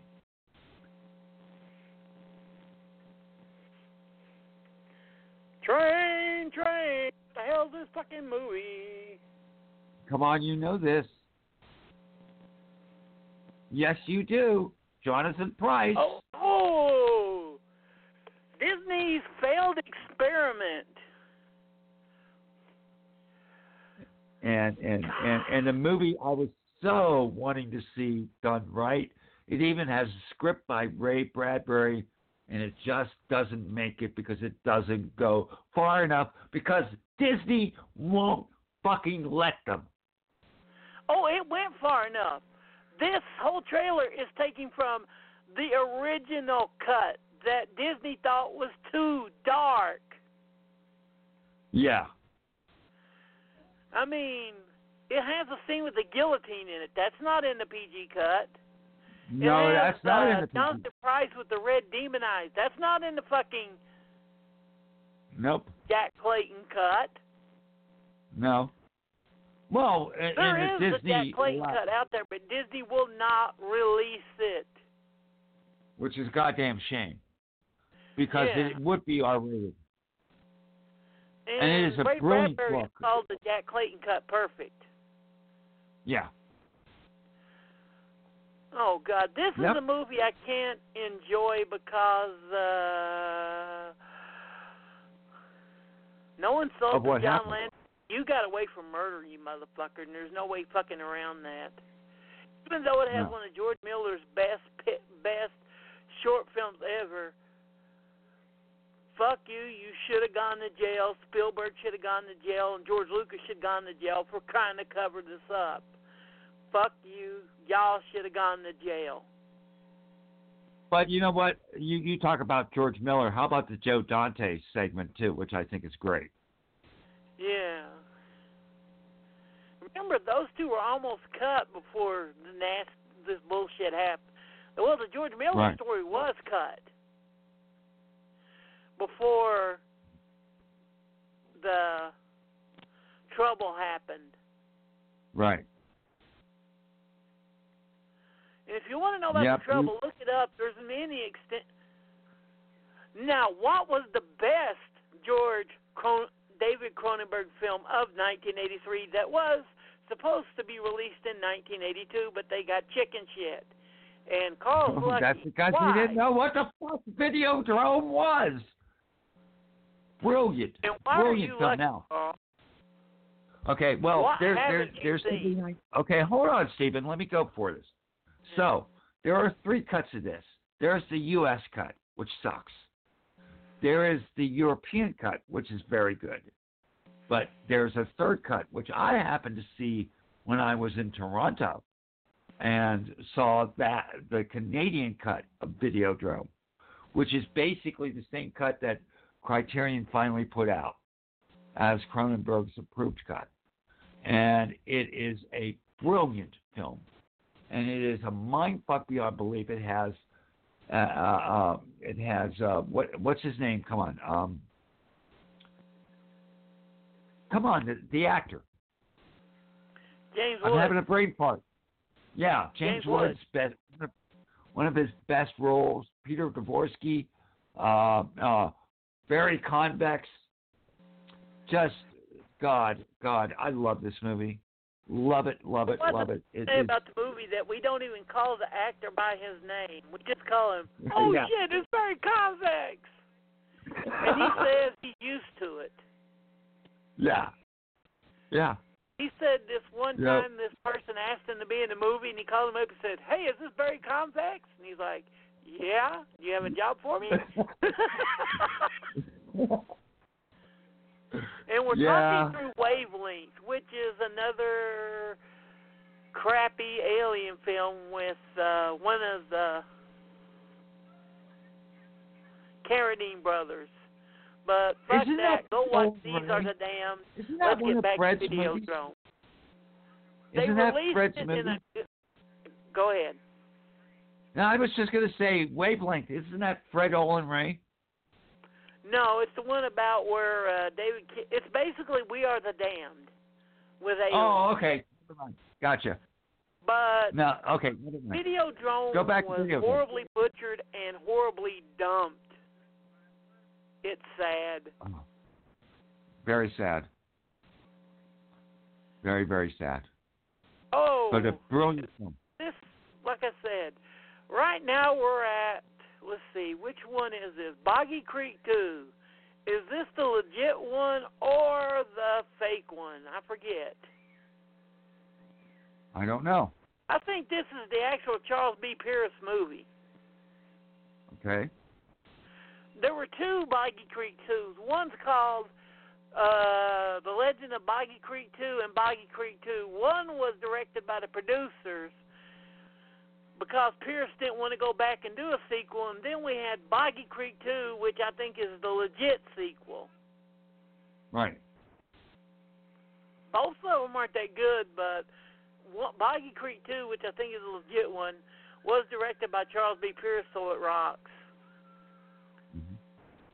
Absolutely. We love our I think we love wish Charles. you wouldn't have missed, man, with uh, Pamela. Mm. She was awesome. hmm Charles's daughter. Yeah, that was I was on that show. That was a good show. Yeah, me and you didn't have to do shit.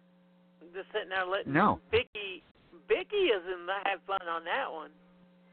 Oh yeah. Always good to have Vic around.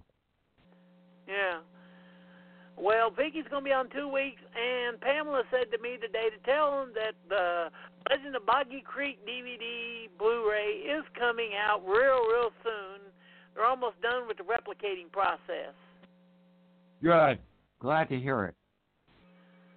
This is the movie of short shorts, because good God, everyone in this movie is wearing cut off blue jean short shorts. Mhm. Thank God that me and you in the '80s never wore shorts so twi- tight is in this movie, because we did. Yeah, this is Charles B. Pierce's Boggy Creek too. Yeah. We never wore shorts so tight you could tell our religion. Nope. I've never heard it put that way. Speaking of a movie that people like that I just want to hit them upside the head and rock for liking, Children of the Fucking Corn. This movie. Well, let's just say it comes out of Princess's butt. yeah. How the hell Yeah, this movie got a cult following, I do not fucking know. Not only that, how many fucking sequels to this are there? Like seven? Uh, uh, two, three, four, five, six, seven, remake. About seven, I think about six in a remake. Yeah, really. Jesus God. And it's one of the earlier roles by Linda Hamilton. I think this is the movie she did right before she did the Terminator. Right, I think so too. But still, this is a shitty movie. People, Okay. stop liking this movie, please. God damn. please. okay, I got the next one when it starts. Okay. Okay. And go. Okay. Ted, uh, give me a C. Give me an H. Give me a U. Give me a D. Cannibal, humanistic, underground, dwellers, Chud. Now, the reason I love Chud so much is I went to the new school in 1984 and took a class by Andrew Bonime on how to produce your own movie because he had just produced Chud. And and we got to meet the people in the movie and so on and so forth. It was a blast. And it's a fun movie. This is a fun No. little movie. No. No? No? No. Fuck you. It's fun. it's stupid as shit, but it's fun. I like it. Uh, I even like people. Tadley said once on his show that he talked to uh, movie critic and respected crime author John Bloom, and he said that he thought that, as he called them, chudheads were some of the stupidest movie fans he's ever ran into in his career. Well, the reason I love this is I also had the class. I really did have the class with Andrew Bonime, and so I have a I have a soft spot in my heart for this. But I even like the sequel better, which nobody likes because of Gerrit fucking Graham. So there. So maybe Yeah. you should watch. But Button really, this movie, you probably know this from your class. It was supposed to be 20 minutes longer than even the director's cut was, but they never. They they just pulled the plug on it. Yeah. Yeah. Canon they- film. yeah. But they were able to get something out and make some money, so there you go. What the hell? Not a great film, but fun.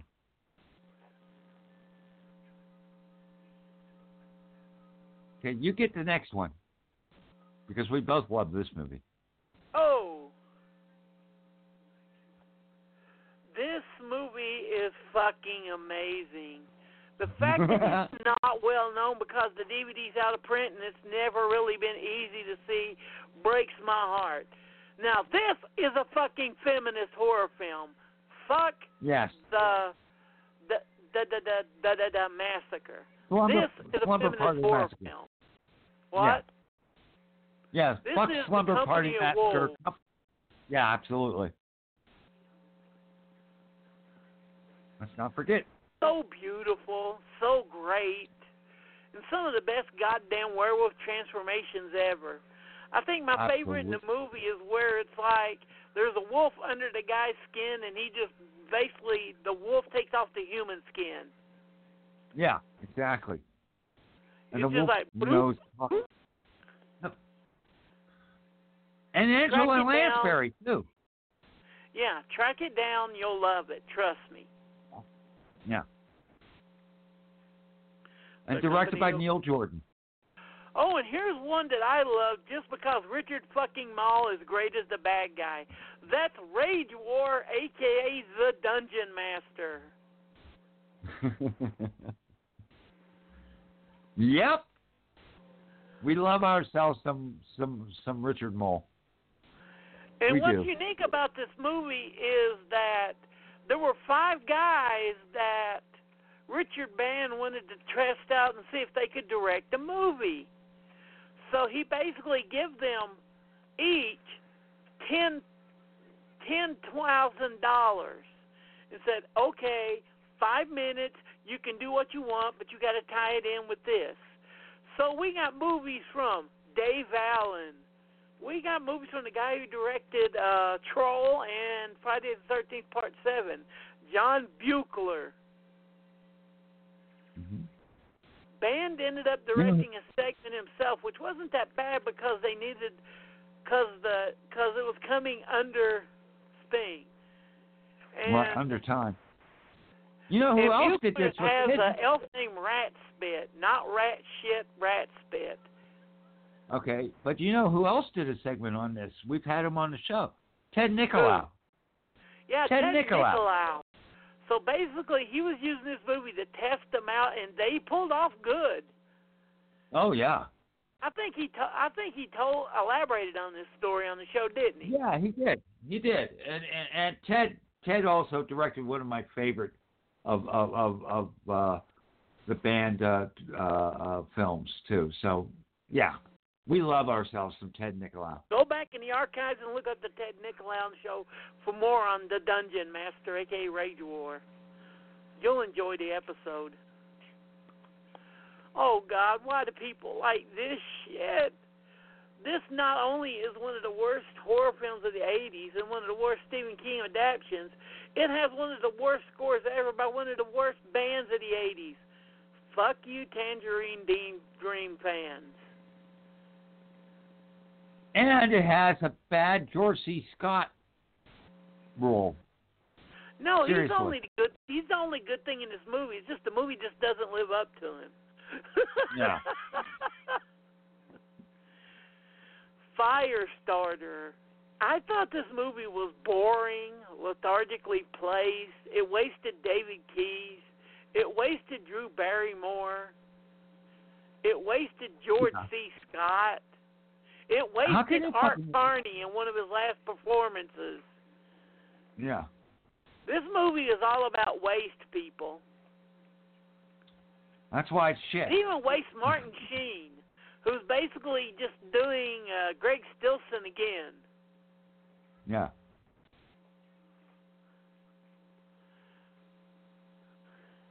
Yeah, not a good film. Not a good film. Not a good film. Well, the book was boring as shit too. Yeah, not a good Stephen King book either. Yeah. This is one of those I think that he written wrote pharmaceutically. To put it nicely. yeah. It even wasted some good fire effects too.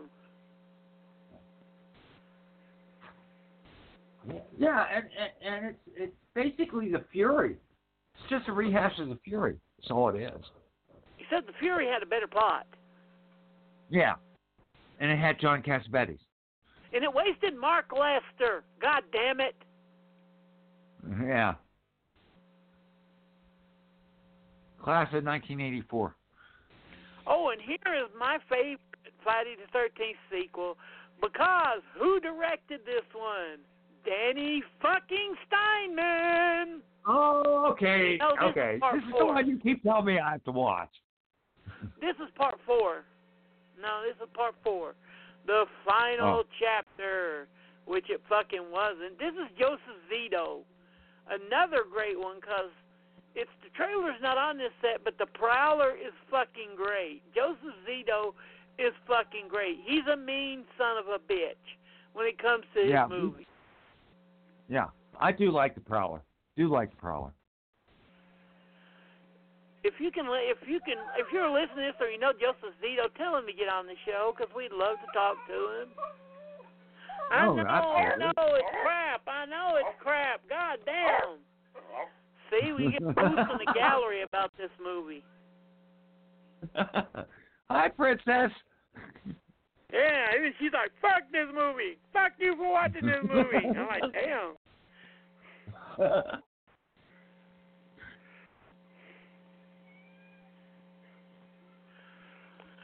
The only really big thing about this, this is the first Friday the 13th since the first one that uh, Tom Savini come back, and we had Corey Feldman kill Jason. Good God, woman, it ain't that bad. And we covered this on the last time, but oh, the miss.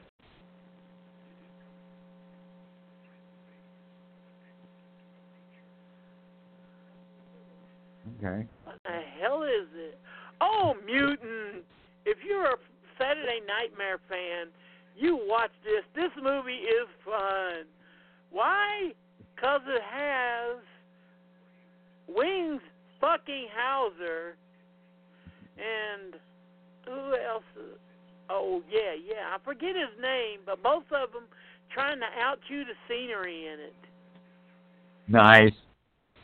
It's a fun B movie. Like I said, Wings Hauser in it. Wings Hauser, B movie monsters, Saturday Nightmares. It's fun.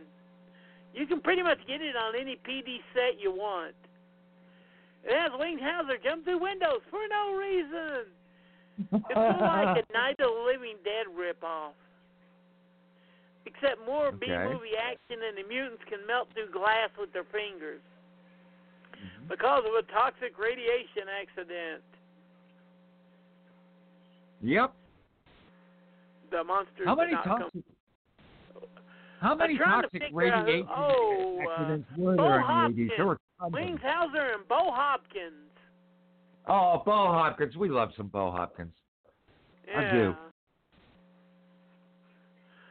Oh my God, I love this shit. And I did say shit, did I? Yeah, you did. The Mutilator. One of the shittiest, goofiest, dumbest fucking slashers ever made in Texas. And by God, I love the hell out of it.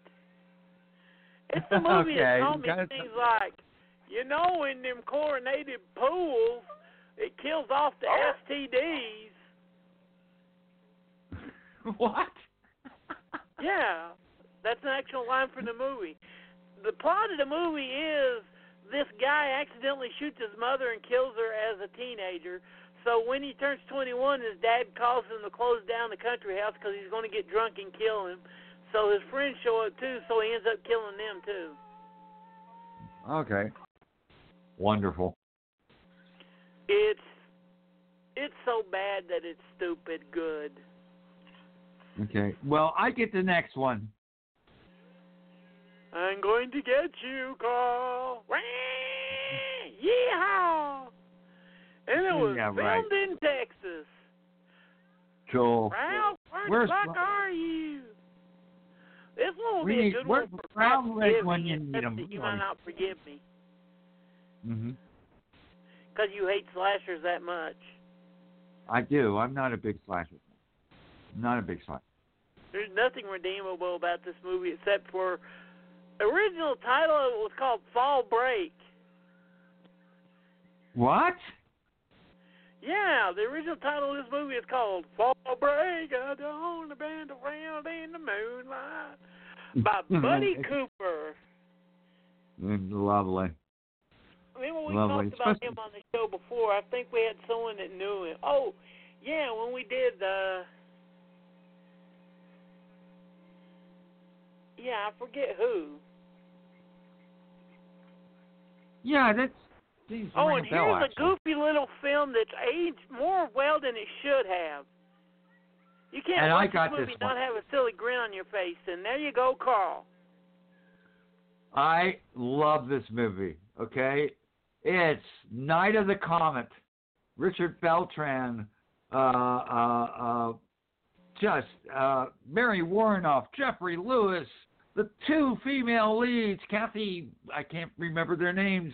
It's just a wonderfully goofy, strange, lovely little film, and I love this movie beyond belief. And Mary I mean, Woronov. if you really look at it on paper, it shouldn't work. No, but it does. It really does. And the direction by Thom Eberhardt is really good. And and and there's a he wrote it wonderful. And he wrote it too, and there's a wonderful sense of tongue in cheek, but just enough, not too much. And there's actually a couple Yeah. really affecting scenes in it. And and I'm not going to go into the plot because it just is crazy shit. But it has to do with a comet that comes over Earth, and basically, if you mm. look at the comet and you're not in a lead building, you're dead. Or if you're in a semi-lead building, you Yeah. turn into a zombie and then die. You know, Yeah, it's and right odd. now we're at the movie that made New Line Cinema. The film that Wes Oh. Craven wanted to make so bad that he signed away his entire rights to the series. Big mistake. Yep. Yeah, but he And came y'all back. know Nightmare on Elm Street, so we don't have to go into that. And if you don't, like I said, why the hell are you listening to this? Right, right, oh, right. and here is a great, uh, great, great movie that Carl think is crap. Ninja No, I Three: The actually kind of like this one. I like What? this one. It's so fucking bizarre. I like it. Yeah, it's bizarre. The first 20 minutes is a ninja going crazy on a golf course. Then he gets killed and possesses Lucinda Dickey, who has a glowing sword. And then all of a sudden, she has to fight Sho Kosugi. Which we're okay with Sho. We like Sho. yeah. This is the official third in the Ninja trilogy, which includes Enter the Ninja and Revenge of the Ninja and Ninja 3, The Domination. Yeah, yeah. You know, that's what I that's what I've always wanted to see. A female ninja, you know, in a leather teddy with whips. Now I'm there for that. I'm just letting you know. Yeah. This is the height of 80s goofiness that actually works. Yeah. And they are as sequels to each other as Tennessee Gothic is to the Incubus. Same universe, blah, Mhm. blah, blah, blah, blah, blah, blah. Otherwise, there's nothing fucking relating.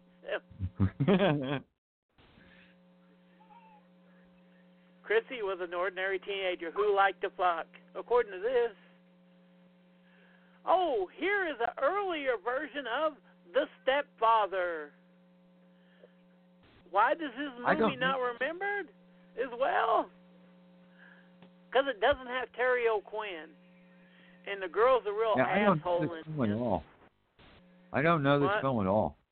I don't know this film just at all. imagine Scream the for help. earlier version of the stepfather with a sleazier stepfather and an asshole for kids. Scream for help. If you want to watch this movie, scream for help.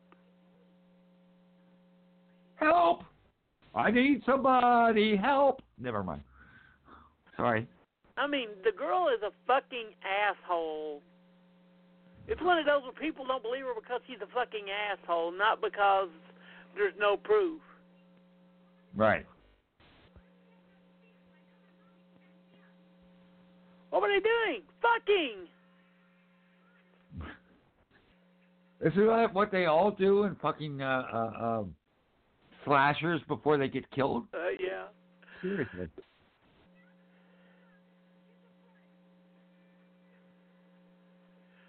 Turn the car off.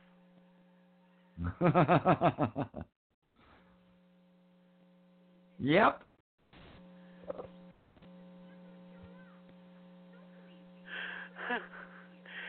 Girl just drove in a car where the brakes and the gas were cut, but they still don't believe that someone was trying to kill them. Yeah. Kind of stupid. Polaroid to them boobies. Yep.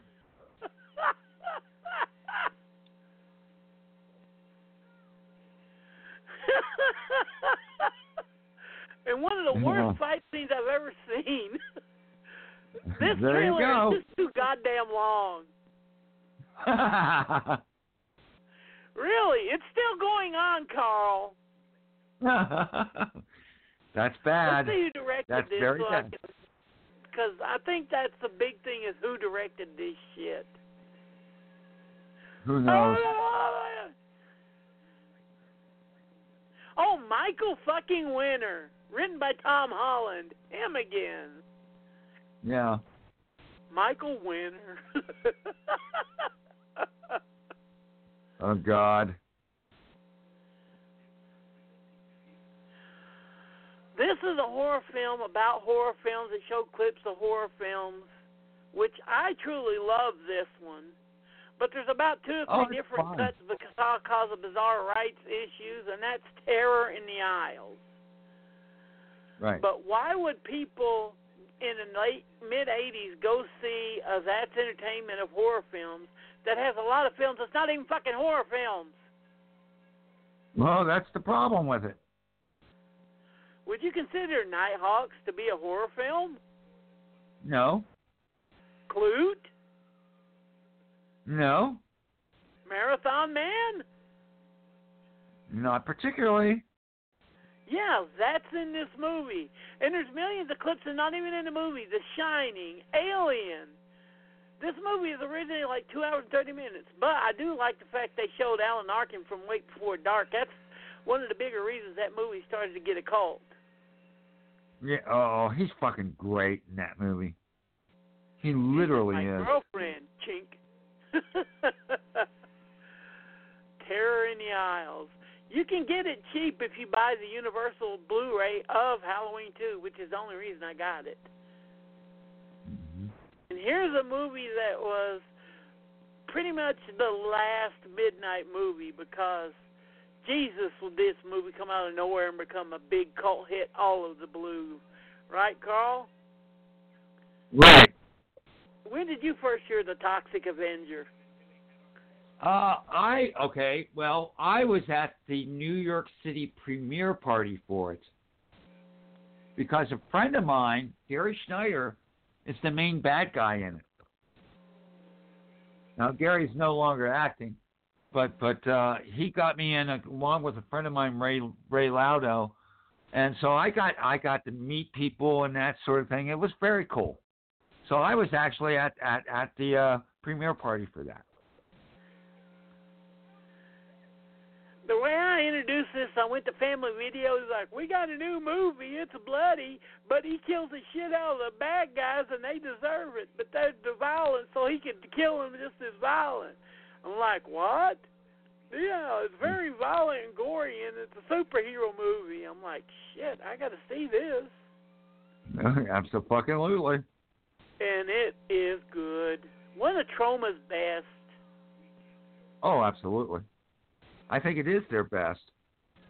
To be honest. No, Romeo and Juliet or Terror Firmer will probably be their best. But your guy is great in it. We tried getting him on the show many times, but He he's just one of those talk that about it. says, "Fuck the past." Yeah, really. Well, and plus Troma fucked him out of a lot of money. They didn't even Yep. pay him for Class of Nuke 'Em High, I think, did they? They did, not much. But they did. But not much. I forget they fucked him somehow, which is not surprising if you know Troma. Right. I think they fucked Yeah, him on real Royal. shame. That could be. That could be. He didn't make much money at all from them, so no question. Well, these movies are made for like ten cents, Yeah. and good lord, this movie is funny. If you haven't seen it yet, then what the fuck are you watching this for? This is a classic. Yep. I'm jealous of you, Carl, getting to see it on the big screen. If you'd only met the guy who played Cigar Face. Oh, I think I did, but I was so fucking drunk I don't remember. oh, the good old days. I was young, I was drunk, I didn't give a fuck. Probably was the exactly. best way to watch this movie. Absolutely. Absolutely. So much fun. Released by Michael Kerman and the Troma Team. And we're at the end of 84 with Zombie Island Massacre. oh, good God. Good God. There is really? a big backstory behind that, but I don't give a shit. This is just a bad movie. But at least we're through with 84 after this Yeah. is over. That's oh, it true. had Rita Jenrette, who was a senator's wife, but then got divorced and did this, and there was a big scandal because we had a senator's wife's boobies on screen. Yeah, yeah, yeah. It's a horrible movie. I've never watched it, I'm proud to say. It's and a I watch horrible movie. Yeah, I know you do. That should say something. I can say I watch shitty movies, but I haven't watched Zombie Island Massacre. they they they ran. I saw it somewhere like HBO or something, maybe Cinemax. Something like that. I'm sorry. I know. I know. Bad movie. Massacre. Oh, good lord. Please. Massacre.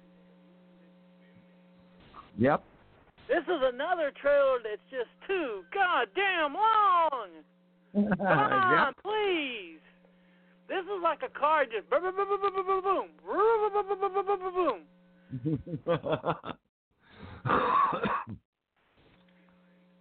yep. When zombie trailers were this long, even back then, we were pissed off in the theater because because we wanted the movie start. Right. Rita Jenrette.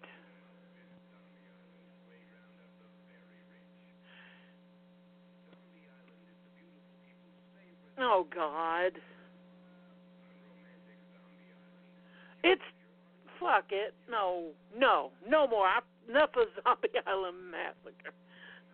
Yeah.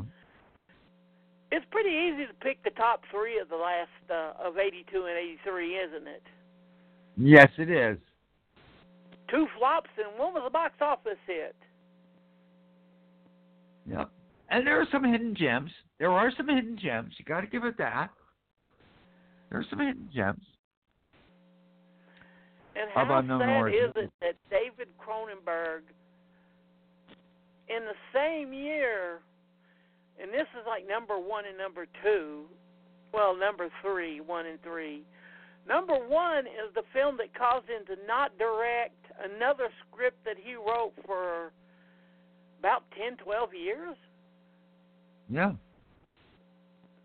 and that would be Videodrome. And number two would be John Carpenter's The Thing, which, to mm-hmm. quote him, people wanted to watch E.T., they didn't want to see scary fucking aliens. Right. Well, guess what? We did. We might not have known it at the time. Number three would be The Dead Zone. Yeah.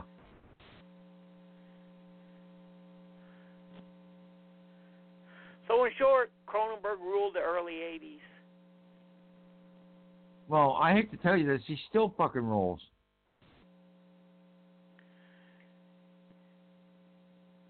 Yeah, but I'm just talking about The Brood, The scan- oh, Brood, Oh yeah.